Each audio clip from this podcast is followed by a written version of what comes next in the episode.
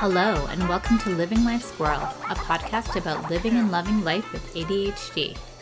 My name is Robin, and I am your host. I'm a woman who was diagnosed with ADHD at 39 after living most of my adult life not knowing I had the condition. This podcast is meant to dispel the myths about ADHD based on my own experience and what it feels like for me and looks like to my family and friends. Today's episode is a bit hard to talk about, and I feel like I should probably share a trigger warning in advance for those who have struggled with eating. In an earlier episode, I was honored to have guest Jessica Conlin on Living Life Squirrel. If you haven't listened to that episode, please go back and give it a listen. It's absolutely fantastic. Jessica shared her weight loss journey on that episode and her diagnosis of ADHD, and also spoke about her experience with disordered eating. And while I touched on my own issues with food in that episode, I haven't really gotten into it.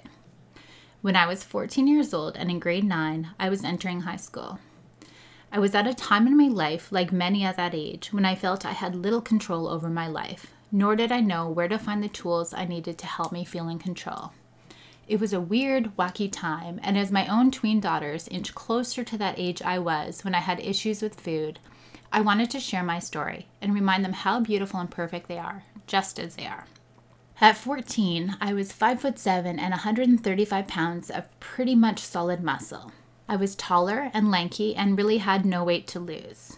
But what started as wanting to feel in control of something quickly became an obsession.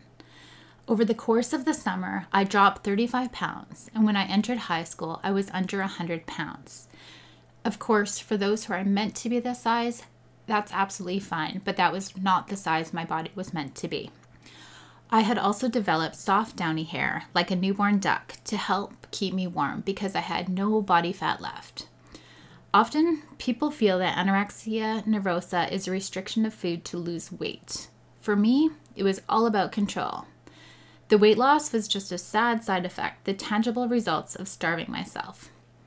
Studies by Harvard Medical School have shown that people with ADHD have a greater risk for developing eating disorders than their peers without ADHD, almost four times more likely.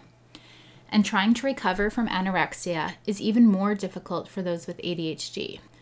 Information on proper portions and healthy foods can be overwhelming, meaning that during recovery, individuals with ADHD will take an all or nothing approach in decision making or they'll find routines that help make them feel secure. For me, I would drink black coffee and eat an apple in the morning, have one piece of bread with yogurt in it folded as a sandwich for lunch, and have half a pack of ramen noodles for dinner. Every day. That's it. Not exactly healthy, but I was also 14. My calorie content hovered around 500 to 600 calories a day. For a growing child, I was eating the same amount of calories as a nine month old should. It is sad to think about it now, and thankfully, I don't have issues with food anymore. But I remember that dark period and being fixated on food. Those with ADHD are great at hyperfocusing, and food became my obsession. Rather than read magazines, I read cookbooks and I watched food shows. And I made collage binders of foods I wouldn't allow myself to eat. And sadly, I felt successful.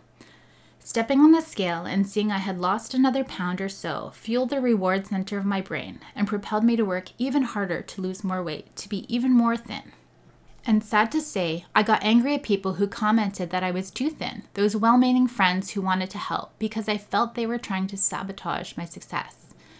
It's been widely reported that individuals who struggle with anorexia often fear becoming adults and taking on adult responsibilities, and that starvation slows that growth to adulthood which makes sense considering my developing anorexia coincided with beginning high school. Starving the body is an unconscious way to delay growing up. Eating disorders are complicated and are a serious medical condition. Approximately 15% of males and females with eating disorders will lose their life to this illness. Many people with anorexia require a team to treat the disorder. I was fortunate to be surrounded by family and friends who loved me, and over time I got better.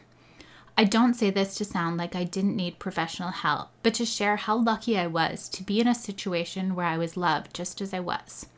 I no longer feel the need to control food and get that same dopamine hit I get from avoiding food now by exercising. And I take pride in being strong, not just thin. And to my kiddos who are listening, now you know why mom refuses to have a scale in the house because numbers don't matter. Until next time, this is Robin, and this is Living Life Squirrel, a podcast about how ADHD is more than a list of symptoms. If you have an idea, question, or comment, please write to me at livinglifesquirrel at gmail.com. Thanks for listening.